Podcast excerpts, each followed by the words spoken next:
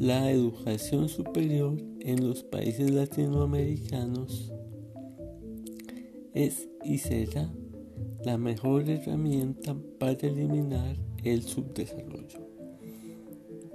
Brindar mejoras significativas a los programas universitarios garantizará éxito y eficiencia en todos los procesos importantes de una nación, sociedad y las industrias. Sin duda, América Latina y su gente tiene gran potencial. El presente podcast va dirigido a fomentar la innovación de los programas a nivel superior que bien hace falta.